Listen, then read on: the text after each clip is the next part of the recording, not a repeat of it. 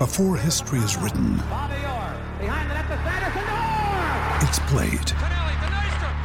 Before it's frozen in time, it's fought one shift at a time. Before it's etched in silver, it's carved in ice. What happens next will last forever. The Stanley Cup Final on ABC and ESPN Plus begins Saturday. Another day is here, and you're ready for it. What to wear? Check. Breakfast, lunch, and dinner? Check. Planning for what's next and how to save for it? That's where Bank of America can help. For your financial to-dos, Bank of America has experts ready to help get you closer to your goals. Get started at one of our local financial centers or 24-7 in our mobile banking app. Find a location near you at bankofamerica.com slash talk to us. What would you like the power to do? Mobile banking requires downloading the app and is only available for select devices. Message and data rates may apply. Bank of America and a member FDIC. Thank you for listening to the Black and Gold Hockey Podcast. Please support the show by subscribing to and leaving a five star rating for the show on Apple Podcasts, iHeartRadio, Podbean, SoundCloud, Spotify, Stitcher, and any of your favorite podcast platforms. You can also support the show by going to our website, blackandgoldhockey.com, where there's always exciting articles by the BNG writing staff. While you're there, don't forget to click on the fanatics.com banner for a great sports fan shopping experience. Hey, are you done yet? We gotta start the show.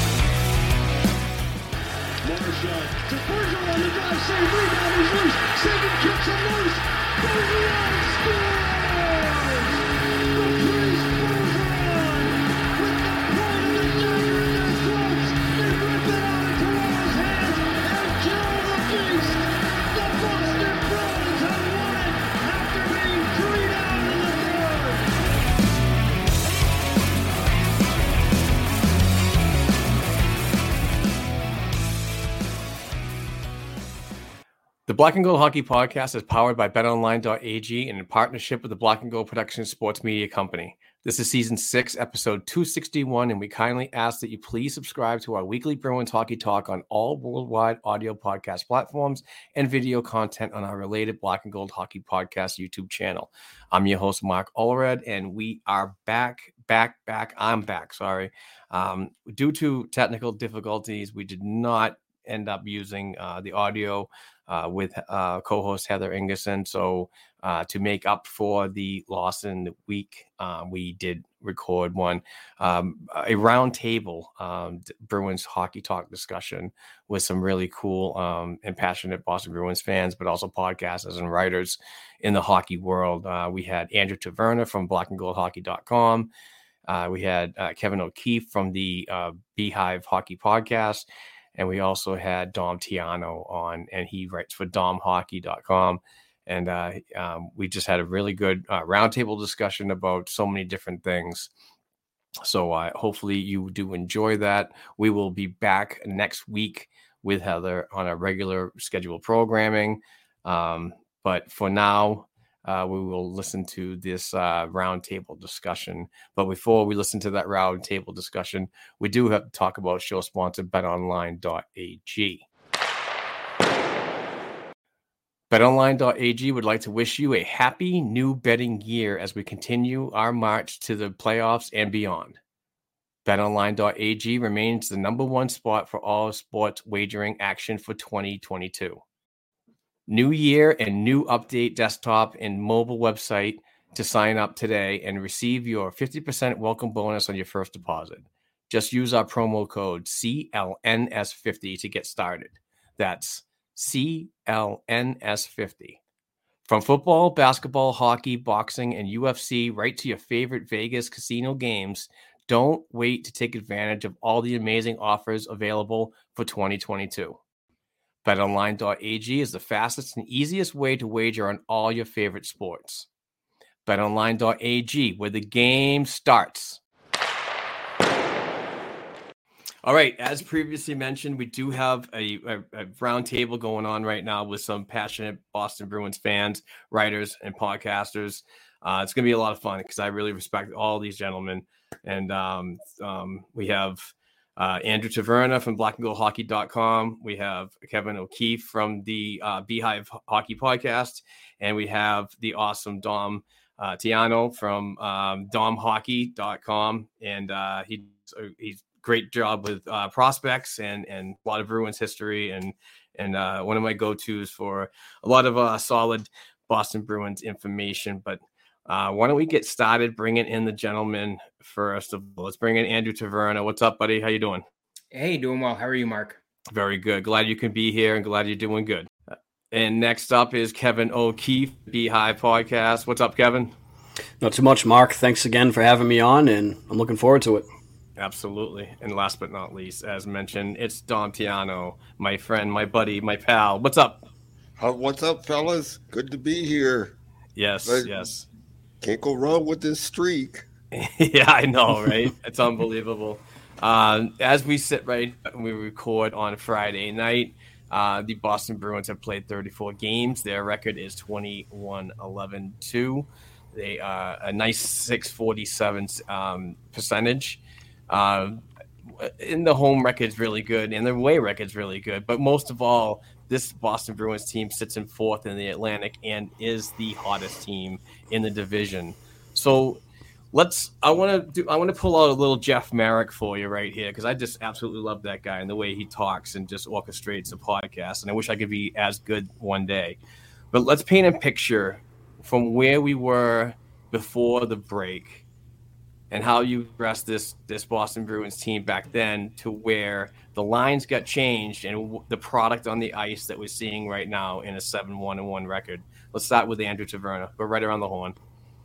Yeah, so I think uh, for me the biggest shift has just been the the look of the players even, right? Like the energy, the way they're skating, the I guess the buy-in to the game. I almost felt pre-break like it looked like everybody was just kind of going through the motions, feeling like they they had to be there day in and day out. Whereas opposed to out of this break, they all look shot out of a cannon. I mean, in and out of the lineup with COVID doesn't matter. You're in one game. You well, Grzelcyk had five points that other night. Now he's out. I imagine he's going to step back into the lineup where he left off. I mean, each one of these guys has had their own barrier or issue, and they've come back looking better. And then when you've got Pastrnak and Mar- Marchand scoring hat tricks in back to back games. It's that's not a bad thing when your secondary scoring's going as well. So I just think they they look like an entirely different team in in a good way, as opposed to normally I feel like it's it's the other way around. Like they get that that burst of energy too early in the season. Kevin, go right ahead. Yeah, I mean, you hit the nail on the head there. Uh, this team before the break, um, you know, the break that we wish didn't have to happen, you know, uh, due to these unprecedented times. But the team you saw before, they didn't look motivated. They didn't really have the pep in the step that you usually see in a Bruins team that we all have grown to love to watch. Um, but I think coming out of the break, Cassidy with that one small move that Cassidy made with just kind of flip flopping Pastrnak and in in Smith, which is something that I've been begging for, and finally they did it, and I'm so happy that they finally did. Um, because it That's created the only a... reason I'm unhappy is because you're so damn happy. But anyway, go ahead. well, thanks, Andrew. I appreciate that. But anyways, uh, Bruins fans are happy because now you're seeing the most balanced scoring this team has had in a long time. Um, you know, it, it kind of created these duos. You have Marchand, Bergeron, uh, Hall, Pastrnak, and then you. Uh, right now, I'd say you have Coyle and Steen because we haven't. I mean, because we don't know what's going on with DeBrusk yet, so you know we'll wait and see with that. And then that fourth line is absolutely buzzing. Um, Blidh, you know, a guy like that stepping in and doing what he's doing. Hello, um, uh, Don Sweeney drafting. There you go. And then um, you also have a guy like um, Steen just coming in and doing what he's doing. It's it's great to watch. Um, Cassidy seems like he has the room back in order. Uh, Tuukka Rask just came back. There's a lot of really good things to look forward to here, and I'm just so excited for the rest of the season. Tom, what are your thoughts, buddy? Well, I can't disagree with anything that Andrew and, and Kevin said. Uh, before we I go on, I hope we talk about Jake DeBrusk a little later because I got some news for you. Nice. Uh, we'll we'll break it here. Nice. Um, okay. uh, again, I, I I agree with everything that Andrew and, and Kevin had to say, but if we go back before the break, and I have preached this to Bruins fans for years, is to show a little bit of patience. Uh, for two reasons. One, they're an older team, and sometimes it takes time to get into things. And two, they weren't playing a lot of hockey. It's hard for these guys to, especially when you've got what four new bodies into the lineup, to get to mesh to to form some si- sort of chemistry am- amongst players. Uh, Andrew mentioned uh, uh, pairs on lines as opposed to a threesome. I've been preaching that for years. You know, it's all about pairs. It's not about the threesome. You can find that third guy to mesh with uh, Bergeron and Marchand or or Pastrnak and and Taylor Hall. So, excuse me, everything is bang on what what they had to say, but you know, I kind of expected something like this, not to the extent that we've seen it, but as they begin to play more games, uh, that everything would mesh. And you got to add in the next man up mentality has really, really. Do, I mean, go back to Jakub Zboril uh, before he got injured. It was not just his best year in Boston to date; it was his best professional year. That includes the AHL that that he was having. Urho Vaakanainen, which I'm sure you probably read that I just wrote, Mark. Yep. It's night and day, NHL to to AHL. Someone would please explain that to me. They're all making a case to be in the lineup, including Oscar Steen.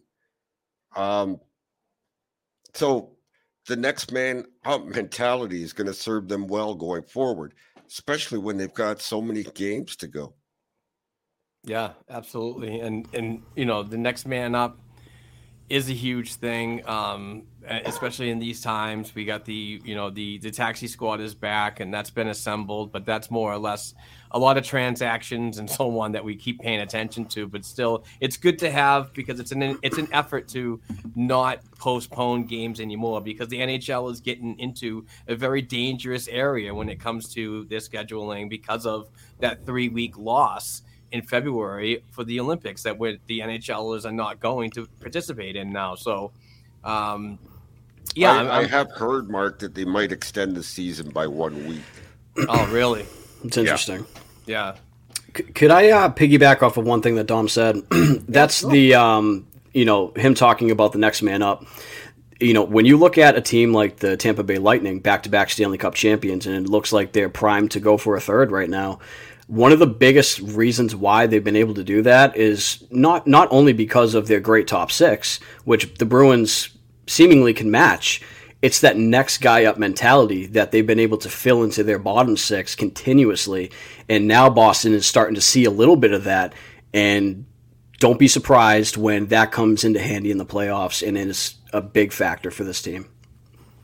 Yeah. Yeah, and and just to add to that, Kevin, they've got some decisions to make when uh, when Forbort and and Grzelcyk and Clifton are ready, and then up front you've got uh, Frederic is out, uh, Foligno's out. Uh, who am I missing? Um, I think that's it up front. Yeah. Yes. So they've got some real decisions to make. Like, I mean, how do you take Oscar Steen out of the lineup? You can't. You, you cannot. Same with Blidh. I can't take him out either. Yeah. So what what do you do? I mean, um, the logical choice is to waive Karson Kuhlman, send him down to the AHL. Right. But what do you do on defense? Yeah. You know, they got some real tricky decisions that they have to make. I mean, um, you you can't send them down to the taxi squad because if they were on the roster on December 22nd, they're not eligible for the taxi squad. Mm-hmm. That's good info right there. I mean, Forbort you can send to the moon, for my opinion. That's fine by me. Stop. I don't know, man. He's Like- playing really well. He is, and he by far leads the Bruins in PK time on ice. Him and I Carlo together is magic on that PK. Yeah, Fine. He's frustrating though to me. Like I, I don't know. Something about his game is frustrating to me. The the the lack of ability to like turn his body in tight situations. To to be honest, it feels a little bit like Zdeno Chara 2.0. Not as talented. Can, can I? Can I? Sorry, go ahead. Finish. No, go ahead. I was just saying, can I like the reason why he's frustrating? Probably for the first, you know, half of the season before the break and all that is because he's being played in a situation he honestly never should have been played in. Fair enough. exactly, Yeah. Fair enough. Yeah. exactly. Uh, what might be frustrating to some fans, but not this panel right now, is the return of Tuukka Rask, and which is making absolute uh, huge news uh, in the organization and around the league. And uh, comes in um, in his first game against Philly last night, gets a three to two win. Um, in my honest opinion, I'm a I'm a beer league goalie hero, beer league only, no no pro, no pro experience, but. Uh, you know, he looked very comfortable, very comfortable, and and and um, like he never missed a day. Um, and you cannot blame those two shots that went past him on the goaltender. Uh, the the first tip out front, um, you could tell he was tracking that so well, but when it hit the stick and directly went down and got a uh, fortunate bounce, that's not on him. And the second one, he's going laterally inside the crease there. Well, he's tracking it good, but not able to get all the way across on the on the other goal that fortunately went in. So, but the two points is the two points. That's what's most valuable in this situation right now. And the way this team is playing, it's almost like this is just a Kickstarter for this club to really kind of buy in, dig down deep, and and find out what you have against teams um, higher in, in the standings. And I'll tell you, there's a lot of fans that I mean, I was very high on coming back off of the break and beating the Red Wings and beating Buffalo. And then people would be like, "Yeah, you got four points out of those two games, but look who you played." And it's like, Yeah. Who cares? It's two points. And they're like, "Oh, let me know. Let me know in a week when you when they play um, uh, Tampa Bay and they play and you know some really good teams." And Washington. you know exactly Washington. Tampa. And then on Tuesday, Dom, I, I came up with the with the uh, the the gif of um of what's his name, looking looking for something like uh, uh, where are these people? Like uh, said that you know you're not going to have a chance to play against uh, Washington and Tampa Bay with this lineup, and then you end up beating them. They Doom and gloomers, man. Doom No, and I gloomers. Disappear. Yeah, If there's, exactly. If there's one thing that you guys have probably noticed this is on the internet, there are those that will come at you uh, when you when you're wrong about something, and those that will predict you're going to be wrong, but you don't hear a peep from them when they're the ones that are wrong. Yeah. Well, I had a guy today. So speaking of Tuukka Rask, I wrote my "I love Tuukka Rask" article this morning, uh, Very as well I done, do after most Tuukka Rask wins, which is I know endlessly obnoxious for certain people. But I had a guy DM me this morning instead of publicly reply to my article and be like, "You're such a homer. I can't read your crap."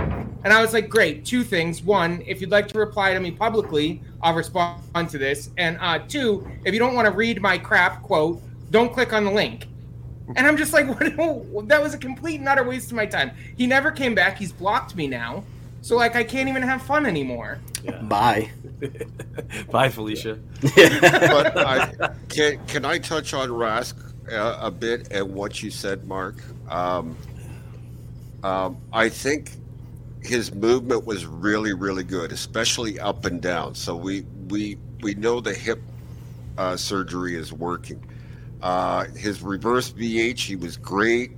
Um, his lateral movement, there was a few times that he overshot in his in his positioning, uh, moving laterally, but that's just rust. That's all it is. I, I don't think people have anything to be concerned about. Um, when it co- I mean, he looked like vintage Tuukka Rask on those two breakaways, did he not? Oh yeah, Yeah. just well positioned, well positioned. You know, I think I know there's a lot of people up in arms worried about Jeremy Swayman and how he's going to react. You just look at the number of games that uh, these top goalies have played in the AHL. Swayman is going to be fine. The the the biggest difference that Tuukka Rask gives this team is the confidence to the players in front of them because they know they have a history with Rask back there, and if it's Swayman or Ullmark back there that they don't know really that well, they think, well, I better be careful here because I got to protect my goalie.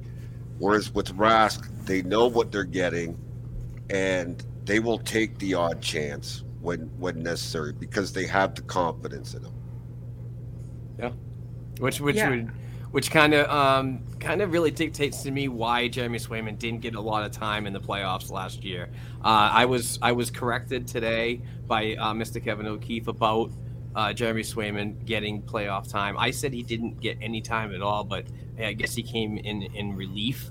Is that correct? Yeah, Just a single period, I believe. it- Yeah, So you know, it, it's it's it is a trust factor. It's like a family. It's a bond, and so on. And I know Jeremy Swayman's is a part of that, and he's a big part of that, and he's going to be a huge part of this future in in net.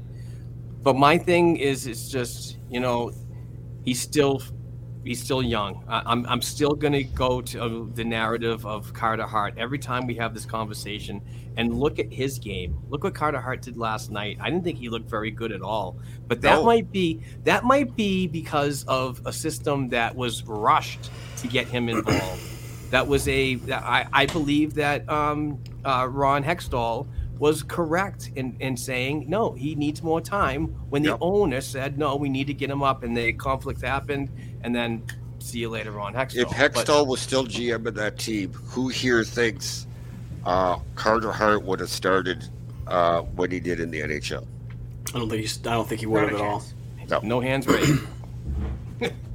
I the one thing I want to say on the the Swayman Rask thing because obviously I, I think if people listen to this, I'm I'm going to get a lot of my tweets sent back to me. So I feel like I need to address this head on, which is yes, I'm absolutely in love with Jeremy Swayman. Yes, I want to see him in the NHL just because I think it's incredibly entertaining. I think his personality is great, and I'm a Hockey East fan, so Jeremy Swayman will have my heart forever. Um, but he's in the right spot for him right now in terms of career development, in terms of his his long term potential, and to complain about having somebody like Tuukka Rask replace Swayman in net right now is absolutely ridiculous. like that is just a straight up bad take. And like I don't call people out on many of those because it's usually me. So like that's Yeah. just a straight up bad take. But Andrew, there have been a lot of Tuukka Rask haters over the years, and that's It's true. It's why I make a point of being a Tuukka Rask lover to some extent because it really pisses them off for no reason. It- it- it's, Let me ask you guys this: Who's surprised at the contract? I'm not. I'm a little surprised it was that low. Mark and I are because we did a podcast. What was it last week with uh, Yeah, Brett was- Harrison? Yeah, it was the uh, we we interviewed uh, Boston Bruins third round prospect Brett Harrison, and and right before uh, we recorded, or shortly after, Don was talking to me. He's like, "Hey, he's like, it, uh, he's like, I think Rask is going to happen. I'm getting some information about it." And I said, "Well, what do you think about the money?" I mean, it, he's not going to come back for seven million. Don Sweeney would be dumb to do that.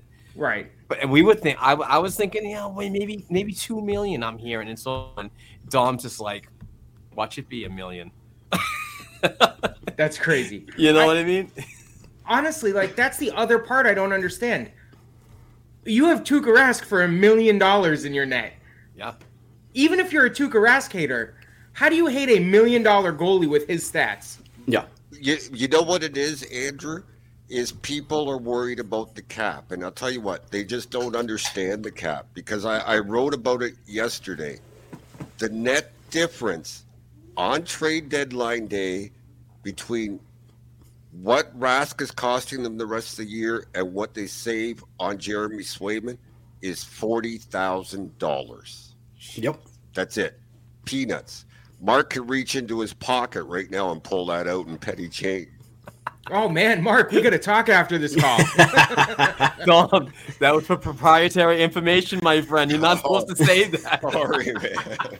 You, you know, it, and another another thing, you know, on the Rask, the anti-Rask people too, is one of their biggest gripes with him is not that they think he's a horrible goaltender. It's that they think he's not a clutch goaltender. They think that a team award in a Stanley Cup that takes an entire team to win is solely on a goaltender's shoulders. And if he's not there getting a shutout or doing everything he can to stop every puck possible, including growing another leg, you know, then he sucks. He's a choker and he's horrible. And I'm sorry to, you know, let all you fans who think this way know this, but it is a team sport. It takes every single one of them, from the defense in front of them to the forwards who are putting the puck in the net. It takes everyone to win a Stanley Cup, and it unfortunately that team in 19 did not show up. None No, of them. they did not. And I mean the Marchand gaff at the towards the end of the first period. People don't talk about that. Of course not. But to to add to that, Kevin, um, when Tuukka Rask left the bubble, okay, fans hated that. They wanted him gone. But I will tell you, without naming names, there is one person in Bruins upper management that said that's it. He's done. Wow. Wow. and this is upper upper management. So um, they want. I mean, they almost traded him in 2015 at the draft. It's they were getting so much flack um, from uh, trading uh, Lucic and um, Hamilton. Hamilton that uh, Don Sweeney was like, "Oh, we better hold on here," because they were talking. There were there were deals going back and forth because they had Martin Jones at the time. Yeah. They thought Jones could run as their number one. Let's see what we can get for us. So, so that's a that's a great question. So, so here's the thing. One thing to the Tuukka Rask haters, the one thing I will give them is Game Six of the 2013 Stanley Cup Finals. I won't. I No, will, I, will, won't either. I will give them one of those two goals. I won't. Weren't they both deflections? Um, Yeah, I believe they were both deflections, but I believe one of them, had he been in the correct position, he potentially would have stopped. Imagine if the team could have cleared the puck out of the zone. Okay, Yeah. again, I'm trying to be, I'm trying to be the middle ground here. Uh, I don't Right, I- screw being the middle ground. We're not middle ground here. I listen. Let's- I, I I hear you, but I'm gonna give them that for a second. Now, here's the thing: he's still statistically, career-wise, your best goaltender in Bruins history. He is by far giving you chances to win in situations you shouldn't have been in games. So you can't pin even a loss on him, even if it was, even if you're going to argue it was game six. The fact that they were in game six had to do with him. So I don't, I don't give you him losing the cup to that. I give you maybe that that one game maybe, and I'm still hesitant on that. But I will counter that though, Andrew. Sure. Okay. Um, every goal scored in the NHL is caused by a mistake True. somewhere on the ice. Yep. Very rarely is it the goalie, Correct. but we always point at the goalie. Correct. You're So you absolutely were- right. You break down those two goals against Chicago, you could find two or three different mistakes where Mm-hmm. it- it wouldn't have even come to Rask. True. Okay. Very true. I, and again, I don't, I, I don't personally blame Rask for 2013, but that's the argument I hear. Okay. Another thing to tell these guys too is, okay, let's say they won that game. You're not Yeah, winning game lost game seven. seven. You're not winning game seven. Bergeron had one lung. Um, he- the team was just not going to do it in game Agreed. seven. And if they Agreed. did, then okay, you know, if that happened, awesome. I mean, I'm thrilled. I'm a Bruins fan. I'm pumped about it. But I mean, I'm 99.9% sure they weren't winning that game. In seven. 2019, I blame on me because I went out of my way to purchase the ticket to the Stanley Cup Finals, and me being there was just a bad plan. I told my whole family at the time that it was a bad plan, and it just happened. I knew I it happened. remember I was tweeting about that too. that you took the blame for that. Yes. Yeah. Yes. Yep. So, so there you go, Rask haters. You don't need to be Rask haters anymore. You can be Andrew Taverna haters. Yeah. There you go. I have two rules. You have to have a profile picture and you have to have a real name if you want to be a hater. That's all I'm asking.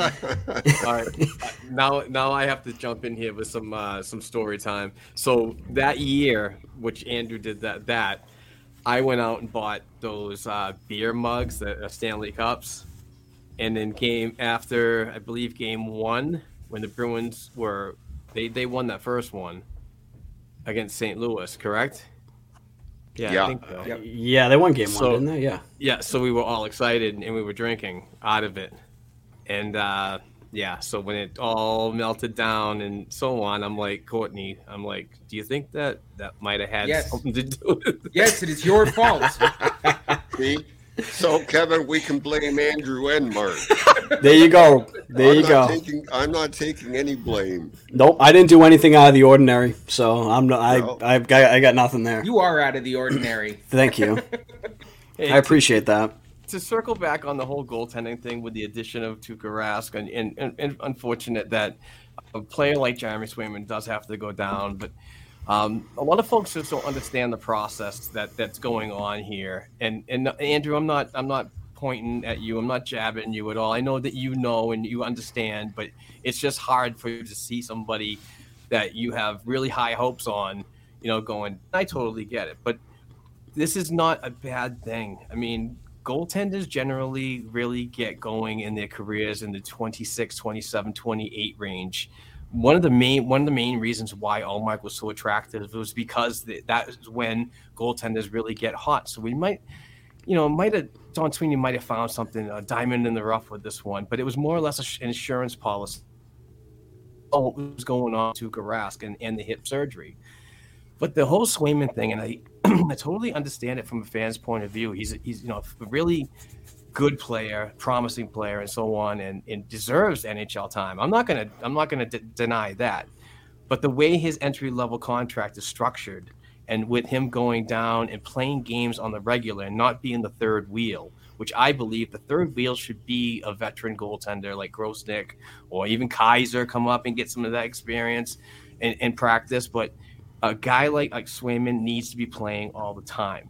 And I really hope that after tonight's game, I have a chance to talk to Ryan Mougenel about the um, the um, transition for Swayman down there and how he's taking it and how you know because I, I I know for a fact that he's going to take this very positive. The conversation with him and Don Sweeney in that office when he's when, when the stare down happened, I totally get that. It's it's it, that's business and that's that's the youth player, but I think that it's not going to hinder his development, like so many people are saying, and this, and uh, that, that he's going to be the next one to ask for a trade because he's on an entry level deal and he went to the AHL, which happens so many times. It's just kind of crazy how everybody is just kind of jumping, you know, firing from the hip on this one, thinking that we're going to lose him for something. So I, I just don't think that that's going to happen. But this, I just want to point out that this is a good thing. It's our future and goal right now. So let's be patient, like Dom said early. You know, teams that just have to be patient with their prospects these days, and and it's paying dividends, like we're seeing with Zboril, Vaakanainen, you know, and we're gonna see with Swayman sooner or later. And he Yeah. will be back, guys. Mm-hmm. He will be play. He will play games in the NHL this year, especially when they've got to play three games in four nights. Yeah. You know, and and Tuukka Rask, he went up and down between Providence and Boston. I don't know how many times. A lot of times. times. There you go, ten times. and times. he turned out pretty fine. But yet the Raskators would probably say, "Well, yeah, I mean that's how he became a choker, and his mentality got all messed up because he went back and forth, and now the same's going to happen to Swayman." Wait for it. Or I just started something. Yeah, I was gonna we'll say, see. or you just Just- out of my sarcasm, I started something new. Damn. Yeah, you gave them that one, my friend. I'm sorry. Like, I have And I'll not just heard laugh that at a it. single time until you just said that, and now I now I'm really unhappy with you.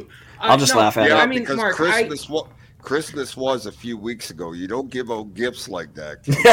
yeah, That's true. I, I just gave them not only ammo, but an entire just crate of I rockets. literally a well formulated argument, which shouldn't be No, a it's thing not. that can that can happen there. But It's not a well formulated the, argument. the thing No, I was going to say is, is listen, I am, I am part of Mark's new shiny toy crew or whatever he calls it. Listen, I am, I am a big, like I said, I'm a big Swayman fan. I watched him a ton in Maine. I think I explicitly said it on the last podcast I was on with Mark. Right, he, he saw more rubber than a condom factory in Maine, and I think he handled all of it really well.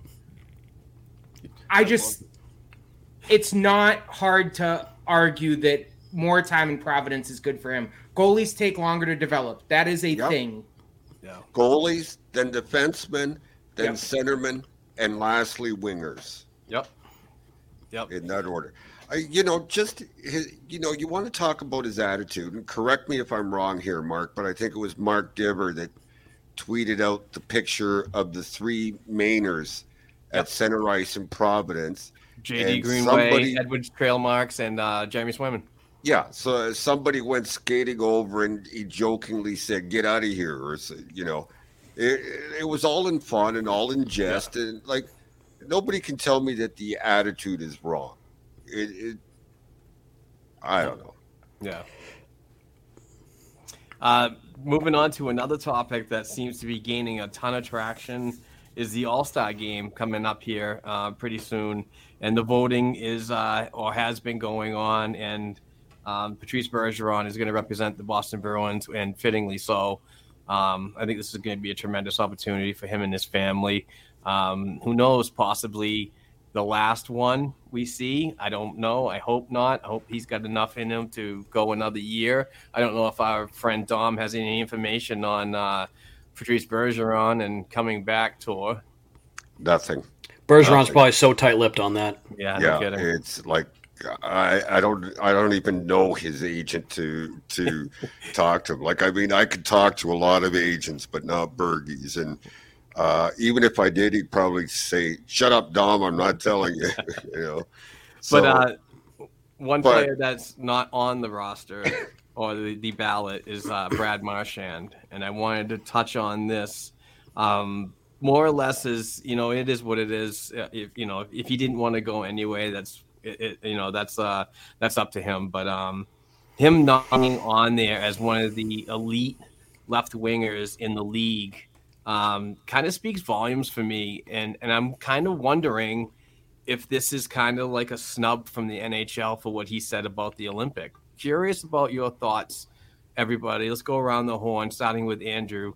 On um, do you think Marchand got snubbed for what he's been saying? And you know, So there's two things. I don't actually truly understand how the fan vote works if the NHL is dictating the fan vote. Anyways, I, I think somebody would need to explain that to me a little bit more, but I do think that Marchand has taken a pretty hard line against the league at this point. My understanding of the situation is that teams were asked to make sure that the people who were put up essentially would actually go and that they want to avoid the one game suspension that Ovechkin has historically served, right? Like, I think that was part of the conversation, but I, I guess I don't know the answer to that. My gut instinct would say, yeah. I mean, Marchand probably pissed them off, but I also don't understand then how the fan vote gets involved if like the NHL can be like, nah, no, right? Like, what's what, what's the point? I, I guess I, I don't know the answer to your question, Mark,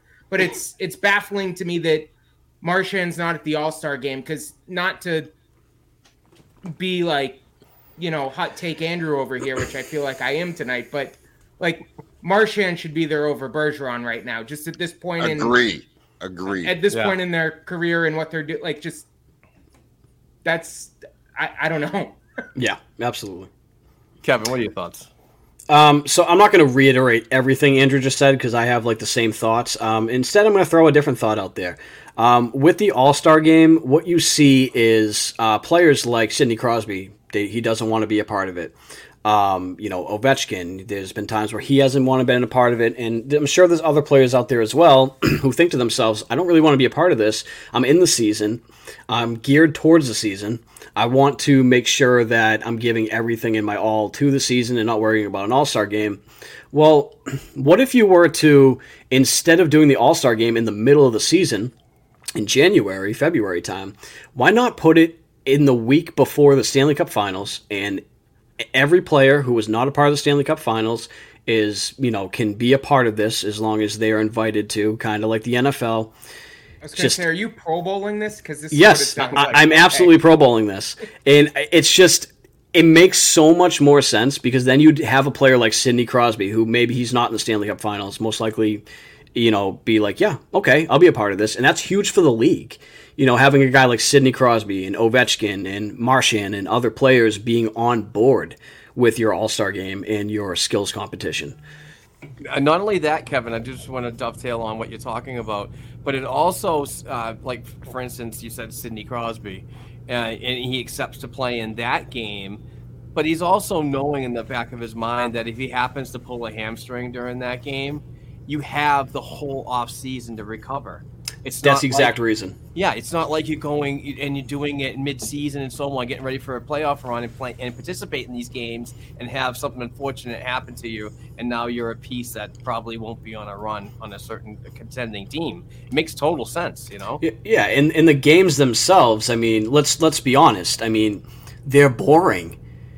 I mean, there's zero hitting, uh, which understandably so. I understand why there's no hitting because you don't want your players injured for the actual season.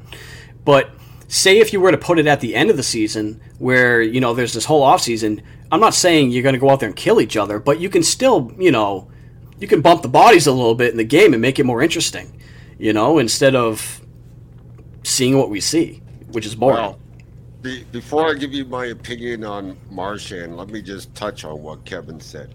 I like to go back to what the All Star game originally was, and that's the Stanley Cup champion versus the All Stars. That's awesome.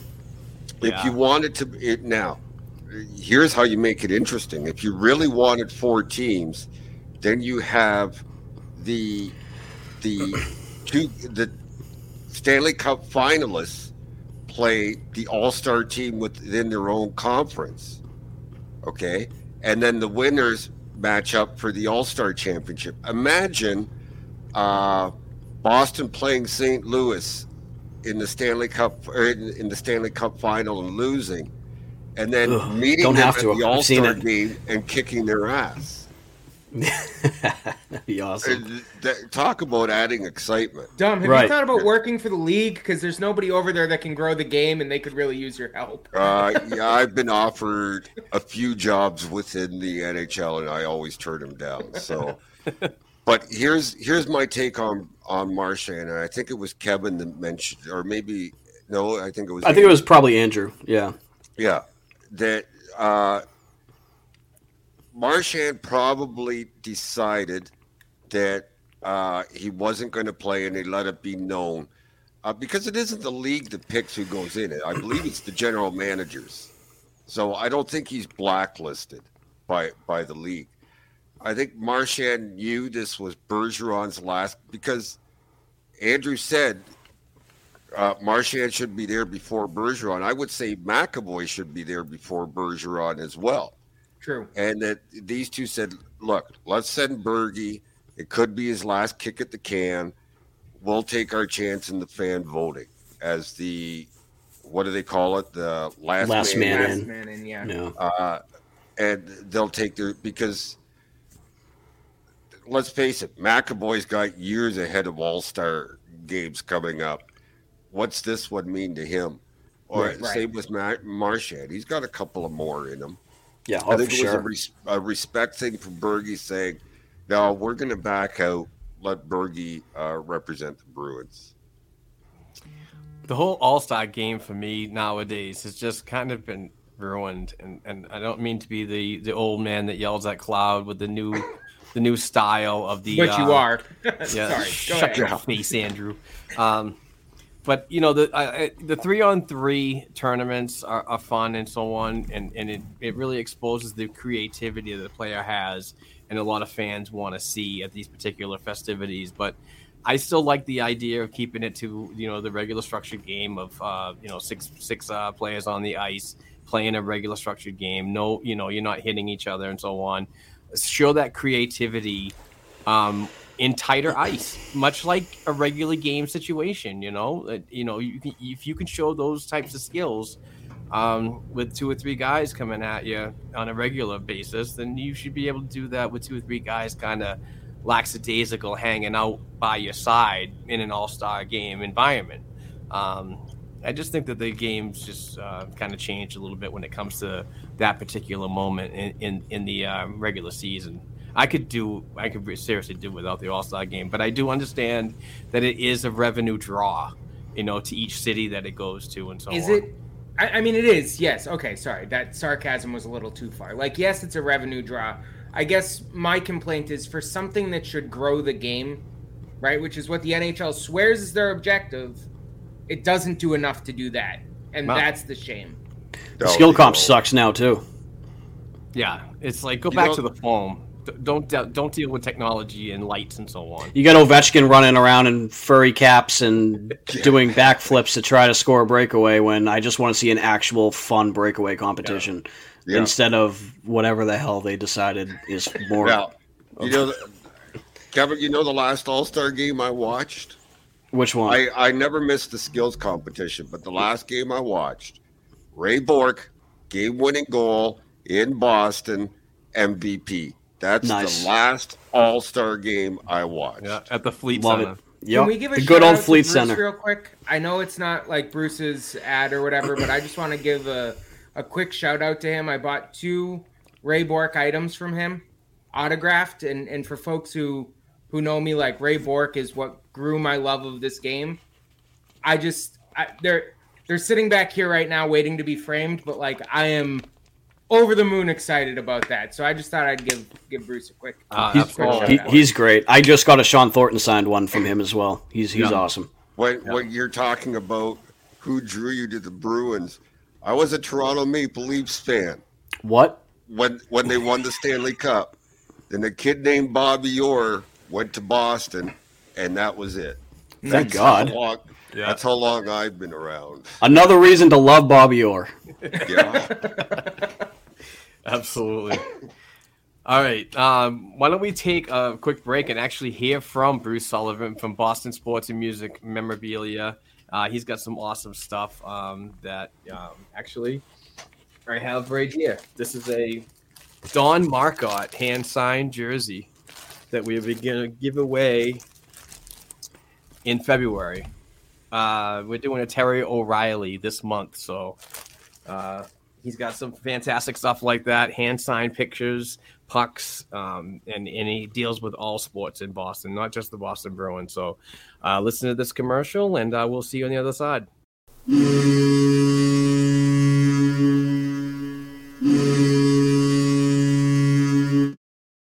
Hello, Bruins fans. This is Bruce from Boston Sports and Music Memorabilia with our black and gold memorabilia moment of the week. We are pleased to announce our recent signing Wednesday, January 5th, with Bruins legendary Hall of Famer, five time Norris Trophy winner, and 19 time All Star Raymond Bourque. We have autographed JSA authenticated memorabilia, including jerseys starting at just 139, minis for 119, pucks and photos for just $59. On January 30th, we have a private signing with Miracle on Ice 1980 Olympic hockey legend Dave Silk. And looking ahead, we have Big Bad Bruins Stan Jonathan, John Wensink, and Mike Milbury.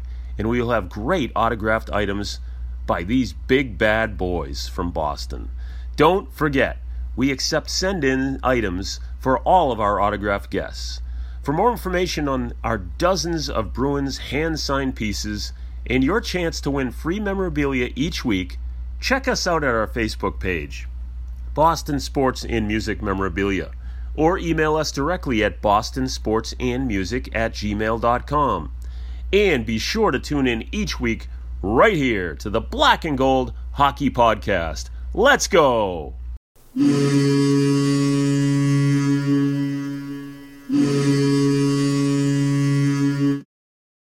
Hey guys, we're back. We just heard from the awesome Bruce Sullivan from Boston Sports and Music Memorabilia. He's got fantastic stuff, as I always freaking say. And you need to spice up your fan cave. You need more black and gold everywhere. Buy stuff from Bruce. Andrew's done it. Uh, Kevin's done it. I've done it. I'm sure Dom's gonna do it. So let's Oh. get on it and uh, and support him all day long. Um, coming back in hot and uh, I'm going to give this one to Dom because Dom's got some information that he shared with us in that pre show discussion. And he said he wants to talk about it. So, Dom, you have the floor, good sir. Okay, we're going to talk a little JDB, Jake DeBrusk. Um, we all know there's a lot of rumors out there. As many as a, a dozen teams were were interested uh, or had shown interest. Um, I came out and I mentioned four teams that I knew for sure. And Mark, you know, I know people with these teams. Yep. Uh, the St. Louis Blues uh, were interested. They became disinterested when they went through their COVID uh, protocol, uh, injuries, and couldn't make the cap work no matter what they tried. Uh, so they became out. Uh, and really, with the way they're playing, why mess with anything, right? At, at this point of the season, maybe trade deadline, who knows? Um, the New, New Jersey Devils, uh, which I haven't heard anything about in the last couple of weeks, and the Chicago Blackhawks, who are in, out, and now back in. Um, there's a lot of talk among Bruins fans when I mentioned Chicago um, uh, that Dylan Strome would be the one that had, would be coming back. It's no, no, no. It's like, well, they need to to make the cap work. No, they don't. Uh, Chicago is at about two point five million dollars. In anybody watching, just check cap friendly. I don't have it in front of me, but they've got two point five million dollars in long term injury reserve space left. Um, DeBrusk is going to cost uh, 3.6 minus whatever he's played this year. They can fit him in. I think Chicago wants, wants to work out a deal where, it involves a draft pick. Now they're not giving up his, their first for Jake DeBrusk. Um, a second might do it, uh, but it's not going to help Boston this year. And frankly, where's it going to fit in if you want to keep Steen in the in the on the roster? Now, the new team, which I heard yesterday that are interested, is the Minnesota Wild. Okay, now the Wild, they've got a bunch of wingers. Uh, they really don't have a lot of depth in in the event something happens. Um, and I don't think they really want to pay Jake DeBrusk four point one million dollar qualifying offer next year. So I think their path of, of, to Jake DeBrusk is purely as a rental, not as somebody that they're going to keep uh, beyond this season. Hmm. That's interesting.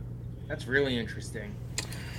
So, if you're looking at the Minnesota Wild roster and you had to speculate, Dom, what player do you could you see the cap working for? Um, hold on Please say while I Greenway. Please say Greenway. Please say Greenway. You want two greenways, Uh, Mark? I don't think they're going to give away. I don't think No. they're going to give I away know. Greenway. I know. I had to try. You- You had to you had to try and will it into existence. Yes, right. Holy cow! They got a lot of cat. They've got. They're they're fine. They they got two point three million dollars in cap space right now. They could easily fit Jake DeBrusk in, uh, who I think at this point of the season we're almost halfway through in terms of days, not games played. So Jake is going to cost about two point one million dollars towards the cap for the remainder of the season. So they can fit him in outright. Now, whether it's a draft pick or whatever, it doesn't necessarily have to be a, a roster player. So if you get a couple of teams bidding draft picks, like obviously Chicago's draft pick would be much better for Boston than Minnesota's draft pick. But what if Minnesota came back and said, okay, we'll give you a second and a fourth, as opposed to Chicago's second? Well, So I have a question for you, Go. Kevin. Maybe right? I think this is going to be right up your alley with with some of the stuff you've talked about. so obviously, draft picks are helpful. I'm I'm not sure that Bruins fans listening are going to be in love with Don Sweeney having more draft picks. Uh, Whether or not that's warranted, So I think we be. could we could debate. Um, but my question is do the Bruins need draft picks or a roster player out of DeBrusk more? Not what they're going to get, but what do they need more as a franchise?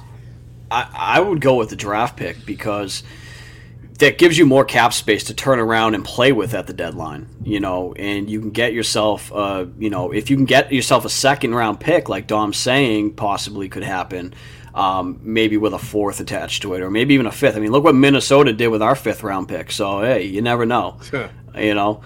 So Pretty, I'd pretty say thrilling uh, pick there. But it's a really good draft. It's a really good draft, Kevin. it is a very really good draft. Huge draft, and then uh, 2023 is supposed to be another good one too. So Even better. 2023 is even better. So it, it, I think if you can get a second round pick with Jake DeBrusk, I think you're doing backflips. I take it and run, unless unless, unless he was part of a bigger deal. Um, I, I know everybody wants a second line center, but go back to what Andrew said at the beginning.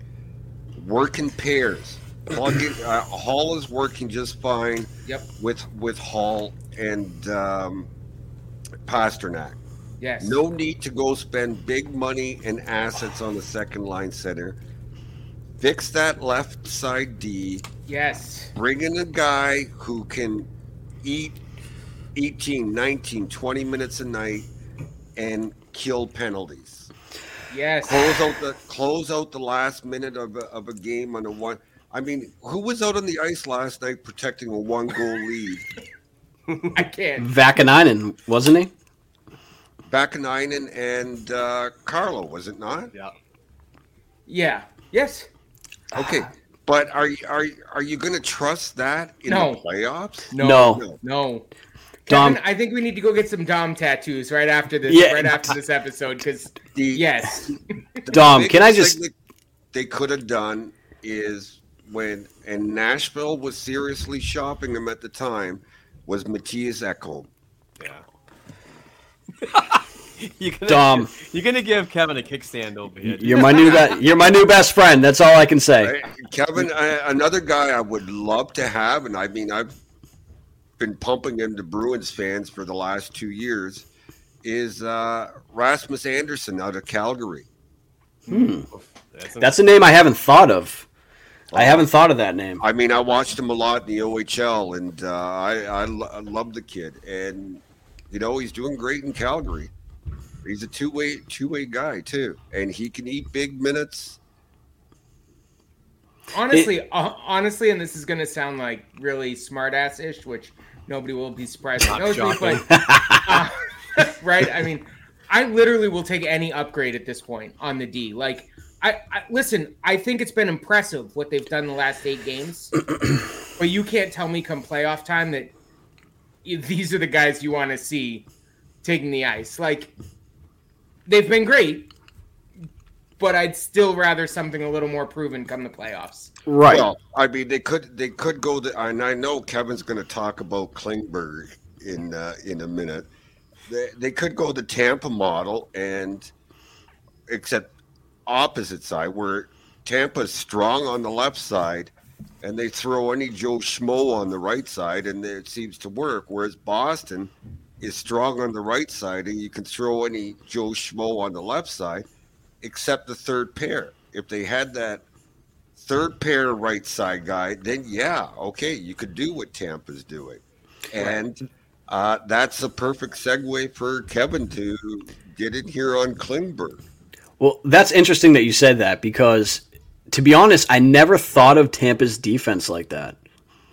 Um, being very, very strong one sided and then not as strong, obviously, on the other side. I never really thought that. I, I, I've always felt like they were so strong everywhere in that defense. But and it- maybe And it's you know just it's a copycat league, Kevin. you know, maybe it's a mirage for for Tampa's defense. They're so strong on one side that they're able to take anyone, kind of like how McAvoy is able to take, you know, really anyone and Yeah. kind of allow that to work.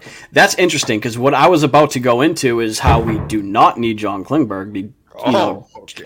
because of the fact that I would rather get a left shot. I'm going to stay with that stance and say I still would rather them get a left shot, but would I be angry if they went out and got Klingberg? Absolutely not. He's a good player and he would help this defense. But if I had a choice, I would want a left shot guy. I don't see them getting a guy like Chychrun. I don't see that happening. Uh, it's going to cost way too much. Even though he's a young player with a good cap hit and would make sense for the team, I just don't see Don Sweeney wanting to give up a first um, or any other really crazy asset at this moment. Um, but Klingberg, he could he could garner a similar package. I mean, you got to think a first round pick is going the other way, right? Um, somebody will pay that, Kevin. I'm not sure that the Bruins would pay that. Right. um, especially for a guy who's going to be a, a rental because, uh, you know, I everybody's throwing numbers out there. He's looking for eight eight and a half million a year. So, Yeah. um, you know, you end up then being the Maple Leafs only on defense. Uh, Yeah. You know, where you're paying two. I when when they first come out with the cap back in 2005. Yep. I was one of the first people out there to break the cap down and suggest you have to work in percentages. X percentage goes towards your forwards, X percentage towards your defensemen, and X towards your goalies. And then, you know, by you know, a few years ago, Cap Friendly started breaking it down like that, and everybody's talking about it now. So uh, I, I just don't think you can pay two defensemen nine million dollars uh, average Agreed. between between two of them. It just Absolutely. you just weaken your front. And I, I think that's why Chychrun would be such a good get for this team because for the next few years he's making 4.1 towards the books. So here's the thing about him. So so here's the question that I've heard lots of fans ask, and I'm I'm actually not sure I get that angry when I hear it. But you're you're saying right, you'd have to give up the first. For Chychrun? Yeah, Absolutely. Right, absolutely. Oh, yeah, you're, you're giving that up if you if you even have a high enough first round pick to entice somebody out that out of And- that gate, right? Andrew, Andrew, they're even talking about it could be a 2022 first and a 2023 first. Okay, so so so hear me out still though, because I think you're gonna have some fan base say some some small portion of the fan base complain about Don Sweeney's drafting ability and say that they're willing to pay it. Yeah, of course. I'm not saying that I agree with that, but what I'm saying is, what is the maximum you're willing to pay to bring back that contract? Uh, I mean, I'm not saying you can. I'm saying what's the max you would. Somebody max- else is going to outbid you, but what's Okay. the max the Boston Bruins put on the table for that for that play? so so what do I think Don Sweeney would Yes, do as an offer? yes. I'm guessing he would go with probably two second round picks, and then you're looking at Lysell, um, probably Mason Lohrei, um, You're sorry. So a, you're, a you're going. Studnicka. You're probably looking at something like that. If you're not giving, it is a lot, and they- they're going to command a lot. I mean, I I think Marek was the one who came out and said, uh, let me know if I'm wrong, that the asking price was a first round pick, a high end um, a high end draft pick. I mean, sorry, a high end uh, prospect, Prospect. and a, um, a roster, young roster player. Yes. Yeah, you're correct. Matt And- that. If that's if that's the case, you're looking at a first round pick, you're looking at Lysell, and you're looking at probably Carlo. I don't think DeBrusk would get it done. No. no, I'm not saying DeBrusk No, would get it but done. but Kevin, they do have to take salary back because they've got, I think, five guys signed for next year, and they have to reach the floor. Right, right. So maybe you're looking at two players opposed to just one. Is that what you're saying? Well, yeah, they they have to find salary somewhere. Right. So, um, Because you know, I, don't know what it's going to cost, but I, everybody's my witness now. If the Bruins get Jacob Chychrun, Kevin, this is for you because you want him. I mm-hmm. have a Sarnia Sting jersey signed by him and all of his teammates in his last year in Sarnia. And if the Bruins end up with Jacob Chychrun, I will message you. You send me your address, and I will send it to you. Wow. Oh, wow. Wow. This just All got right, real. Don. Let's go. Let's go, Don.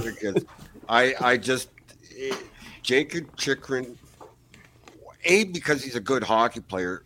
B, um, the contract for Yeah. what is it, Mark? Two more years, Three. Three, three three. more years after this. That's why the asking price is so high right now. That's why the asking price is so high. If it was Justifiably so. year- Yeah, if it was Just the only a year and contract a free alone agent- is worth a first round pick. hmm Yeah. Now, add in the type of player he is, you know, I and I just don't.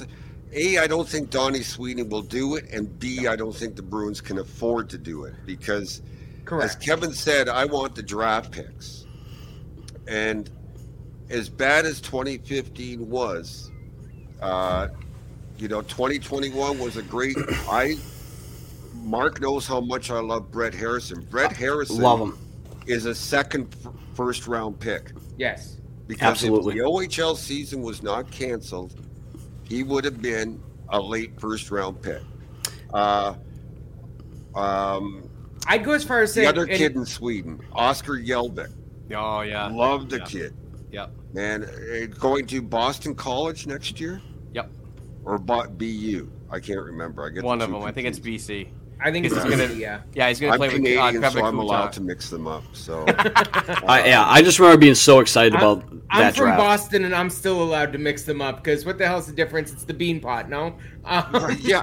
So, uh, you know, so I'm not, I'm not worried. And I think it was you and I that talked about it long ago, Mark. What I thought of the of the drafting, um, the Bruins uh, scouts. I hate naming his name because people are going to jump on me, but Don't do it. I then, think Dom. I think Don Sweeney put too much faith in PJ Axelsson, and PJ Axelsson had a lot of sway and a, a lot of pull, uh, you know, over the years. But last year, Lysell, it wasn't just Axelsson. Is, I I mean, um, everybody was on board with with Lysell being a pick. So it wasn't Axelsson, but when they picked Harrison, you could tell, hey, they're moving away from PJ. They're starting to listen to everybody. They're lying. Even when you look at Langenbrunner, Ryan Nadeau, uh, ha- having having more. Well, he's the head of scouting now, but I think Don Sweeney just put too much faith into PJ Axelsson.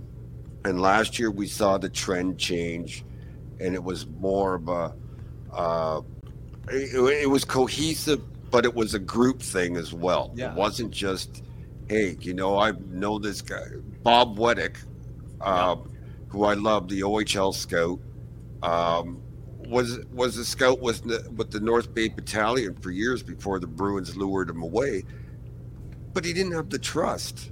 Nobody knew who he was in Boston, so his word didn't mean anything. that's Um, one. That's one thing I really liked about this draft, Dom, is is the uh, the coverage that they did worldwide, and it's good, Yep. great to have prospects like Ryan Mast and Brett Harrison, and and even though he wasn't drafted uh, um, out of the WHL, WHL, yeah, uh, from the Vancouver Giants, Fabian Lysell, there's now a Canadian Hockey League presence back again that we haven't really seen since a lot of that 2015 draft. It's been a included- long time. Yeah, Jesse been a Gainey long a long time that- time. Yeah, Yeah. you know, Like so- I love But me some PJs for PJ, but it's been a long time since we've had another voice in the room. Yeah. And, and Dom, uh, to to touch back on Harrison real quick, do you see him having a higher ceiling than Studnicka? Yes. I Well, agree, one hundred percent uh, agree.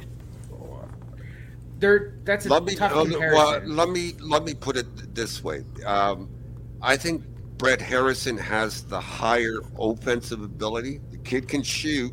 I think Mark knows. I asked him straight out. Are you? Because people ask me to explain. Are you a shooter or a passer? And I say, well, you're both, Brett. It depends on who you're playing with. Give me your thoughts. And he agreed, right, Mark? Oh yeah. I, Oh, I think Harrison has the higher offensive ability. I think Studnicka will be the better two-way player. Okay. And Brett Brett was telling me on the interview that Dom and I had with him that uh, he's a big fan of coming off the cycle and having somebody drop Yeah. and just unload a can and like up uh, the top of the circle. He has a wicked Or- shot. Yeah, or even Wicked closer to the hash marks, man. So I listened to that episode, but I think, and and this may sway me slightly in in my opinion here, but I think Harrison could be the highest value pick at like Lysell was drafted approximately where I think he should have been. Right. I think Harrison could potentially be the the highest upside pick out of that draft. Like you got him in the best Third position Yeah. for how much he's going to return. I don't know if I'm making any sense, but I think you But guys get what I'm Andrew, trying I, I can tell you without a shadow of a doubt because I know just about every OHL general manager uh, that there is, and I can pick up the phone and call them at any time, and they all said to me, "He's the steal of the draft." Yeah, I mean, wasn't he one of three players who were um, allowed into the league early, and he had like how many No, goals? no, he No, he didn't have uh, the um.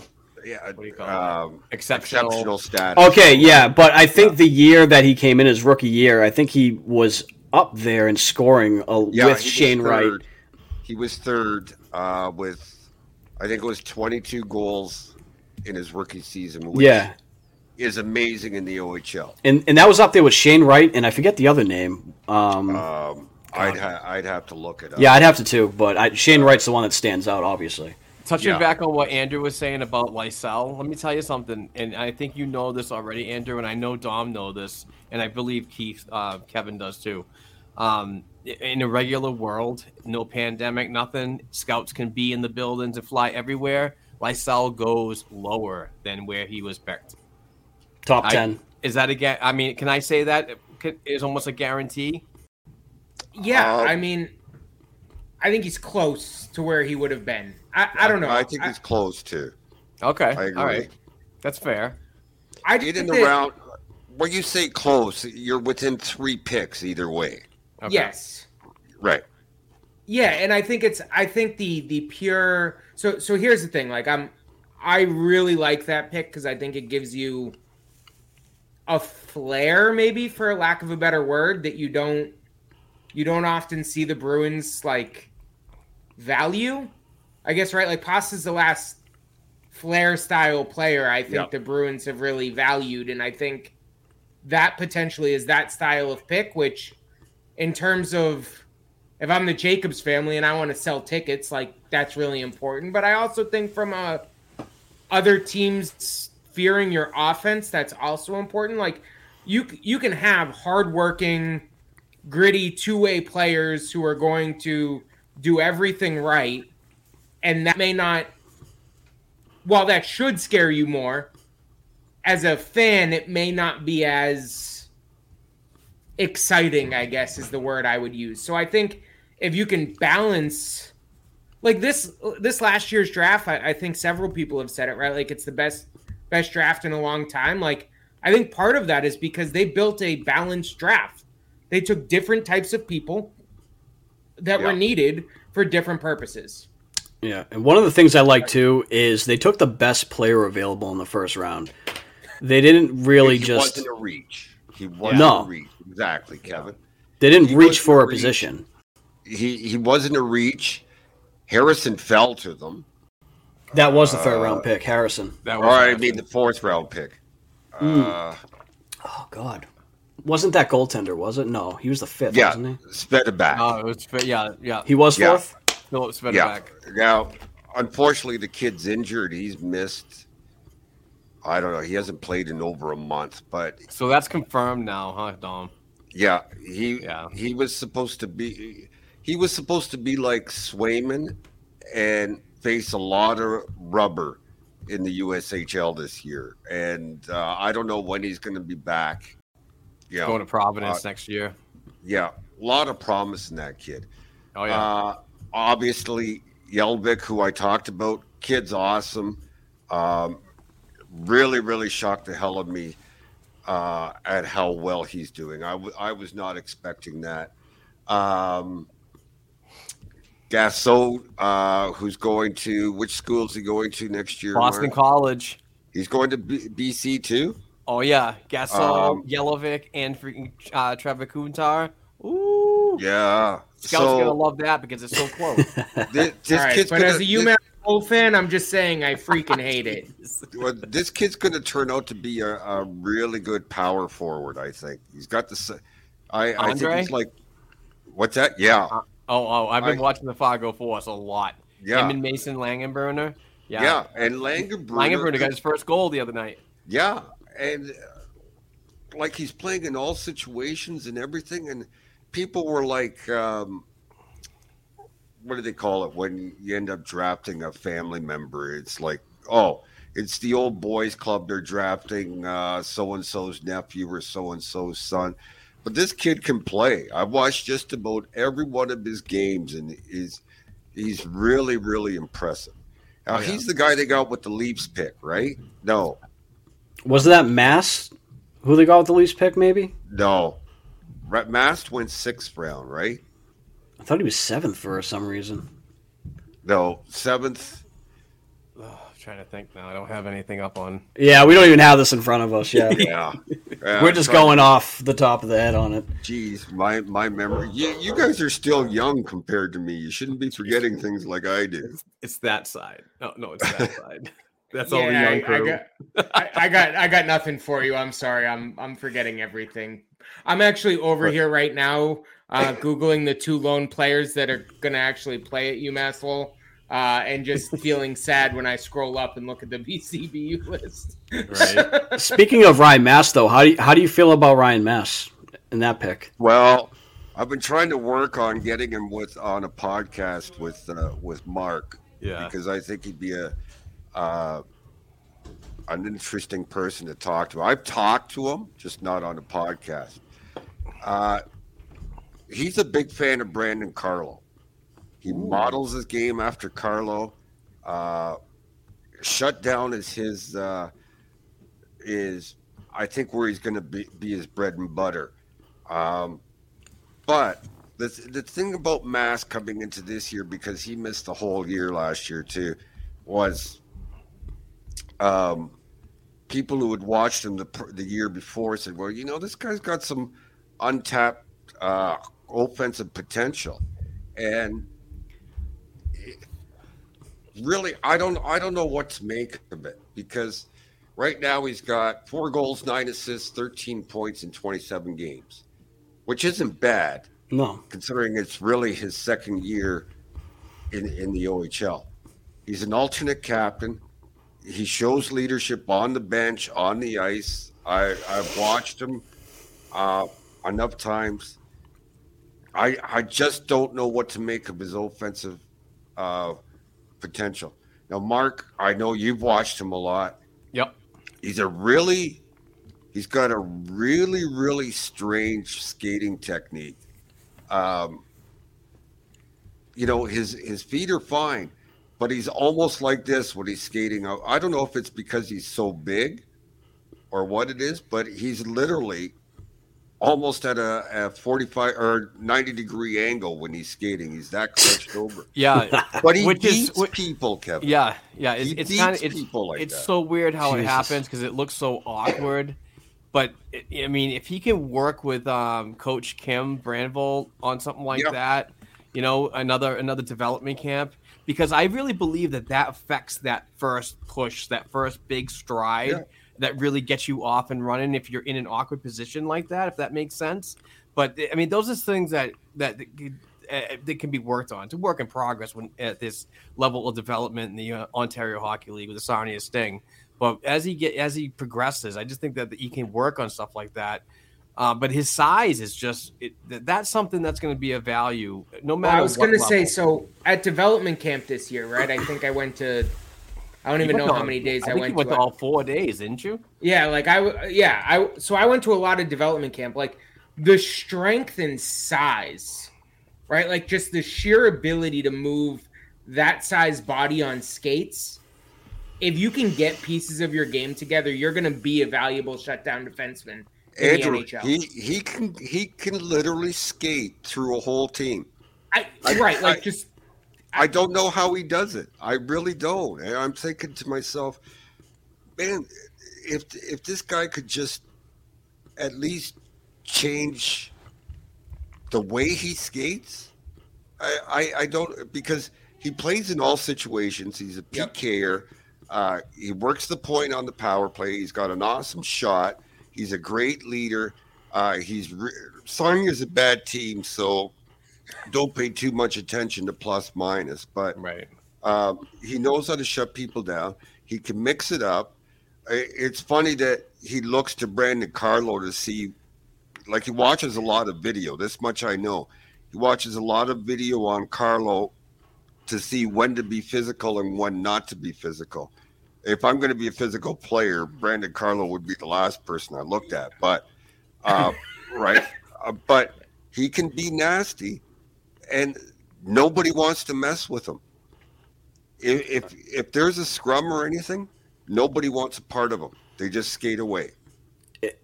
everything that you're mentioning right now, the only name that keeps sticking in my mind, I know he won't be this, but Zdeno Chara. Yeah. It, it, everything you're naming off just sounds like the player he Yeah, was. from from the skating to everything. Everything. Big body, guy you don't want to mix it up with. He was on the point for the power play with his rocket of a of a slap shot. He could be in the PK, all situations. Um, yeah, I but mean, it's funny. It's funny that it, when, you, when you look at trends of this Boston Bruins organization and how they develop and so on, um, and when they want to address size, it's like, all right, so we had Zdeno Chara, and then they drafted Wiley Sherman, a big kid out of Harvard, which just didn't work out. Unfortunately, he went what a on- name, He went on to go. co- Yeah, I know, right? That Went is a great coach. name. Wiley But Sherman. now, but now they did it again with the uh, free agent signing of uh, Nick Wolff. Uh, Wolff did do okay last season in his first year with Providence and earned himself another entry level, uh, another contract um, this season, and has definitely played much better. But I just don't see him cracking the lineup, even though he's a big bodied type of guy. He I just doesn't don't see skate them- good enough, Mark. No, I don't believe so No, either. But you know? Mast, Mast, I think you'll agree, is a much better skater. Oh yeah, yeah, absolutely. It's just he looks awkward when he's skating. exactly, definitely more mobile. So I have, You know- I have two things, two things from that, two questions, I guess, and and I guess this is for either Mark or Don probably, but like, so so Nick Wolff, I want to be really high on, like I I like the concept of him. Is he ever gonna is he ever gonna give me anything at the NHL level, or am I too too hopeful? I, I don't that- think so. Yeah, I think what, what the way the landscape is right now, when you look at like a, a, a, a website like Cap Friendly or Puckpedia, and you see what we already have in store and what you know it, it could be in the future, I don't believe so. I just think that he's a, another big body that they wanted to get in because they are constantly trying to address the physicality on the back end. And they see a guy that's six four, six five, and they're like, "Let's take a chance on him." Especially Nick Wolff, that signed as a free agent right out of Yeah. college, winning back-to-back uh, national champions and uh, championships. And if I, if I'm not mistaken, his last year he was a captain. So there's a bit a bit of leadership right there too with the whole thing. Yeah. So, but you know, it, you still have to have that mix of big bodiness and those those small mobile defensemen. And and traditionally, you also need those guys in the AHL, Mark, to work with with your younger guys that you bring in the in the future, which is Oh, why why um, Cross was so valuable to the Bruins Yep. uh, down in the AHL. So, Yeah. is he a career AHLer? Uh, That's what I'm thinking. I mean, that's Okay. what I'm leaning towards. But that doesn't mean some team wouldn't give him a chance. I just don't think it's going to be in Boston. Absolutely. And then and then my second part of that question, and I'm I'm gonna knock on every piece of wood I have in my office right now, but Brandon Carlo and the injury potential of Brandon Carlo. And, and we were talking about I think awkwardness and like skating and like protecting yourself and your big body in tough situations. Like, is there a way to coach Brandon Carlo out of putting himself in those situations that he gets hurt? I in? think we're already seeing it. Andrew. Okay. I think we're already seeing it. Uh, just his approach to to the game when he's going back to retrieve pucks, uh, he's skating harder. Uh, he's looking around. If you watch him what he's heading back to his uh, to the boards in his own zone, he's taking that look over his Surveying. shoulder to Surveying. see where everybody is. He's moving the puck fast, and he's a lot more involved offensively than he Right. ever was. So, um, I think they've worked on it with him already on the skating. Uh, Kevin Dean is excellent with defensemen. I think. Yeah, he is. I think he's a superb coach for defensemen. Uh, Great I- I- I replacement for Doug Houda. Yeah. Um, I, I think, and even Cassidy was a defenseman. So I think they've worked with him on where where to pick your spots, be cognizant or aware of everything that's going on around you. Don't be afraid to take that extra because when he got concussed uh, last year, all, all you saw was him just skating back. He had no idea anybody was around him Yeah. near him. But one, one, one, I know one thing, Dom, about Brandon Carlo, and I, and what I like about him now is he's less showing everybody the numbers when he's doing the puck, hmm. prote- puck, puck protection, so. Yep, on. the true, numbers are yes. being shown, which is always going to put a player in a vulnerable Right. area. Andrew, just pay attention to him tomorrow. You watch when he's skating back. He'll take that look over his, his shoulder. I will do that. Mark and I definitely will be during uh, the Black and Gold Hockey Live that we'll Yeah, be we- doing. We're doing a live, um, not a podcast, but it's a it's a live stream tomorrow of the complete game against Nashville tomorrow. Uh, we're going to be checking out uh, one defenseman that I'm very high on that used to go to BU is Dante Fabbro. Ooh, I'd love to see him and McAvoy work together. What time's the game tomorrow? One, Well, one the Bruins p.m. almost the Bruins almost took him before McAvoy. I know. Yeah. I know. I watched him a lot with the Pentic- Penticton Vees in Yeah. the BCHL, so I was really high on him. I actually had him over McAvoy, I- and people I got crucified for it, but Well, eh, eh, a lot of people had him over McAvoy. It's just the I don't know. The draft is a crapshoot. I want to give Kevin a name because he loves names. Um, it is a guy out of out of the Ontario Hockey League with the Mississauga Steelheads. Is a first rounder. He'll go in the first round. How high I don't know. But remember this name. Luca Del Bel Belluz. Jesus. Wow. I don't even know how to write that down. I'm gonna have to Sweeney, take if you're notes. listening, take notes. Yeah, Put That's my, your guy. Don't put me in a mind pretzel right there. So, yeah, I don't even remember what it started with. Was it Luke? Luca, Luca. L U C A, Oh. Del, capital D E L, Luca Dell. Bell, capital Bell. B E L, Belluz, capital B U L L U Z.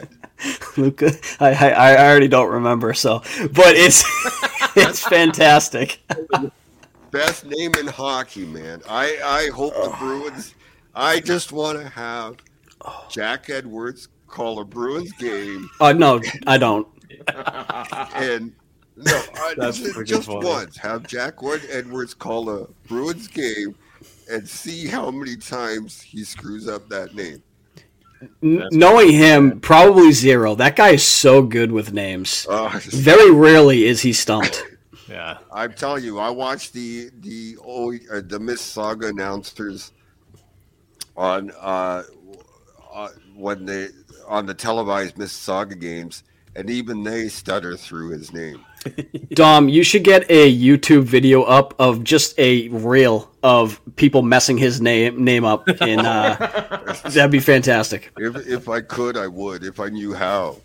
Uh, send the clips to Dom, Andrew. I might, he knows I might how. be willing to help you with that. Yeah. I can do some pretty serious video editing, so I, I might be willing to help with that. Okay. I got one quick question for the three of you before you move on because I tweeted it this morning.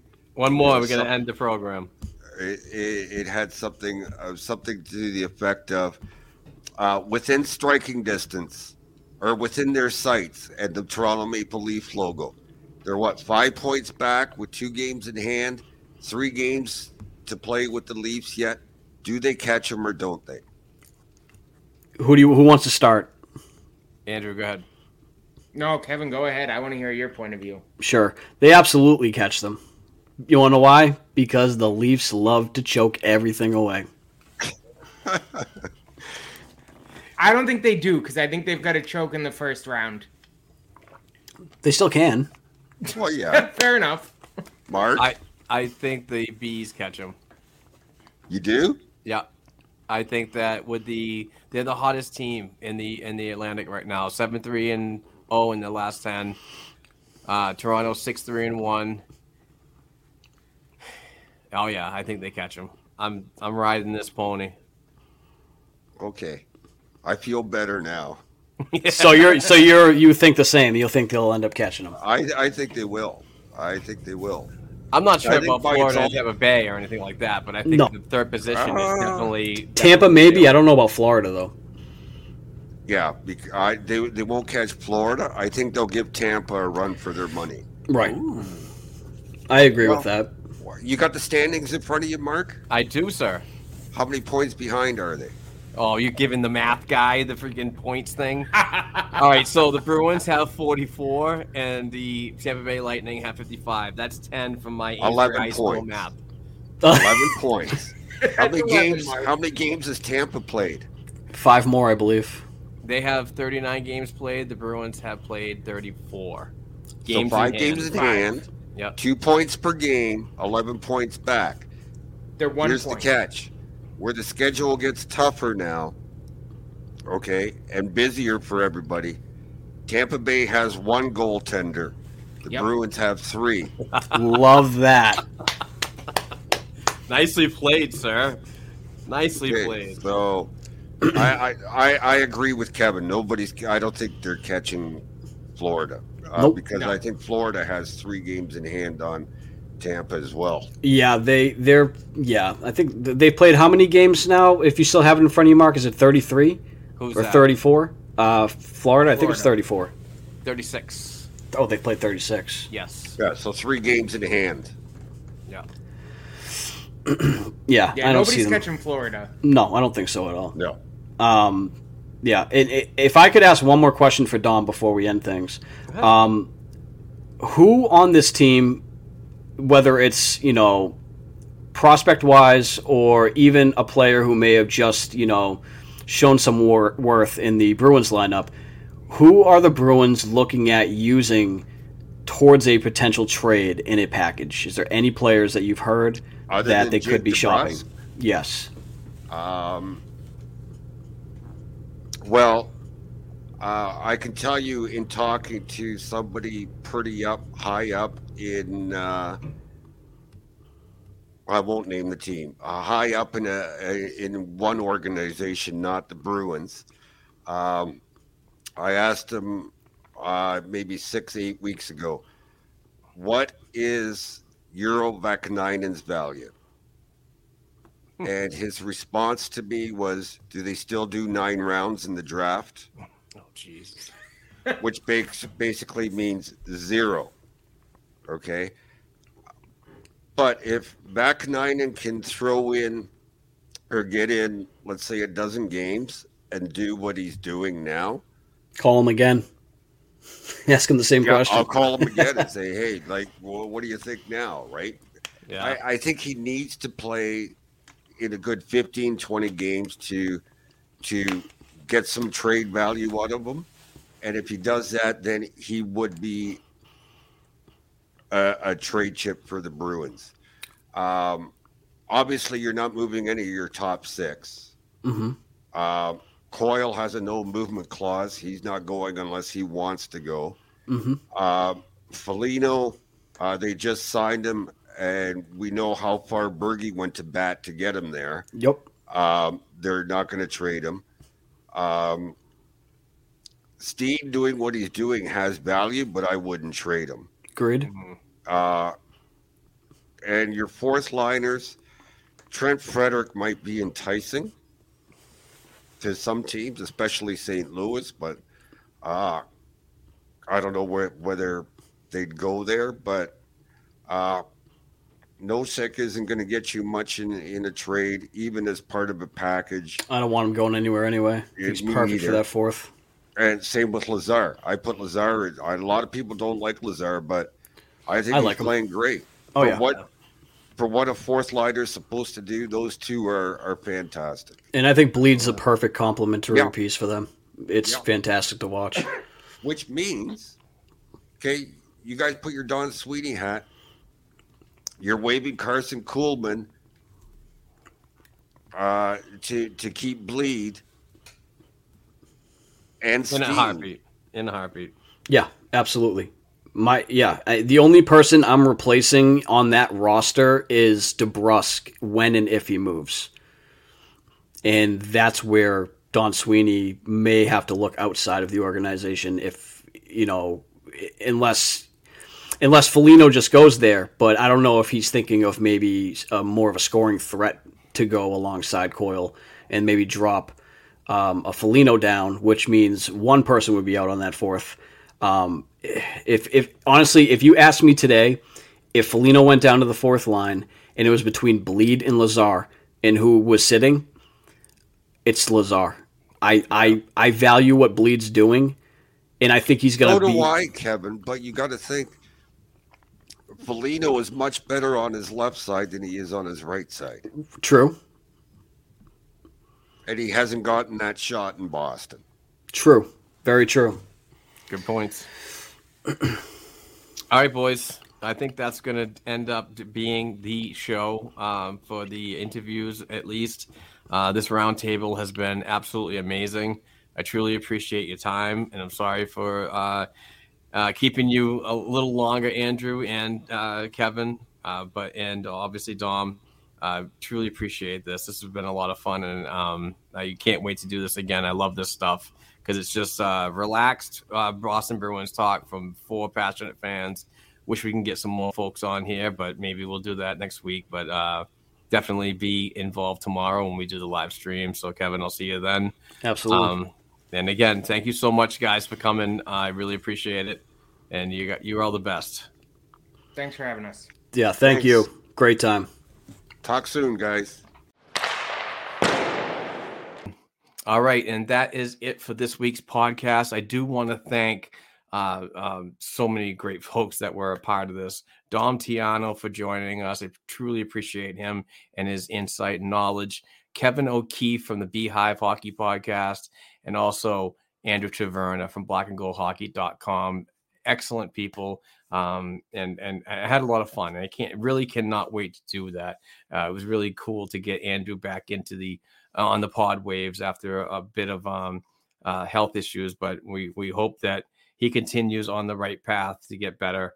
And um, and and it was just a lot of fun. So um, with that being said, let's get right to the Patreon. We we haven't been doing the Patreon, um, you know, consistently, and I do apologize that for that. We um just a little busy and caught up in a lot of a lot of things going on, but I do want to mention that Krista P, Bob Bob Harrop, Marlene Daniels, and Michelle Grimm have been the winners the last four weeks of the um, of our weekly giveaways. So I will be sending uh, signed pucks uh, from the Bruins alumni, current players, to the, those four great individuals who financially support us at our Black and Gold Productions um, uh, Patreon account.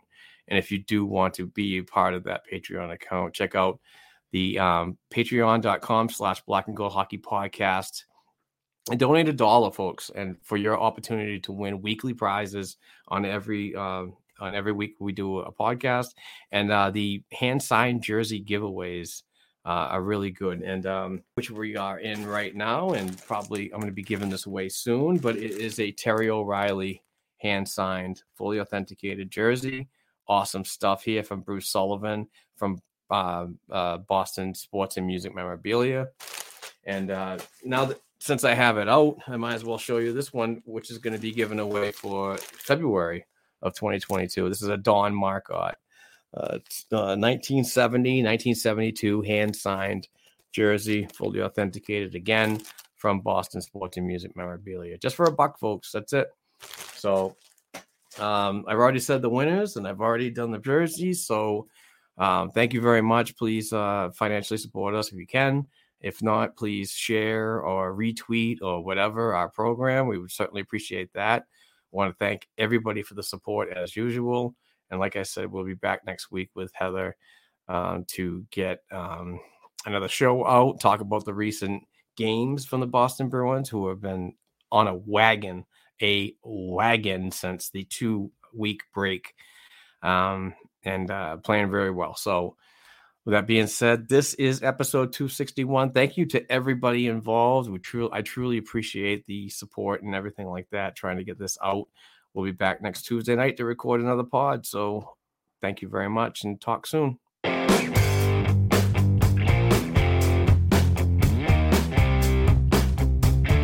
Thanks again for listening to and supporting Black and Gold Hockey Podcast. Please share the show with your friends and family, and don't forget to subscribe to and leave a five star rating for the show on your favorite podcast platforms such as Apple Podcasts, iHeartRadio, Spotify, and SoundCloud.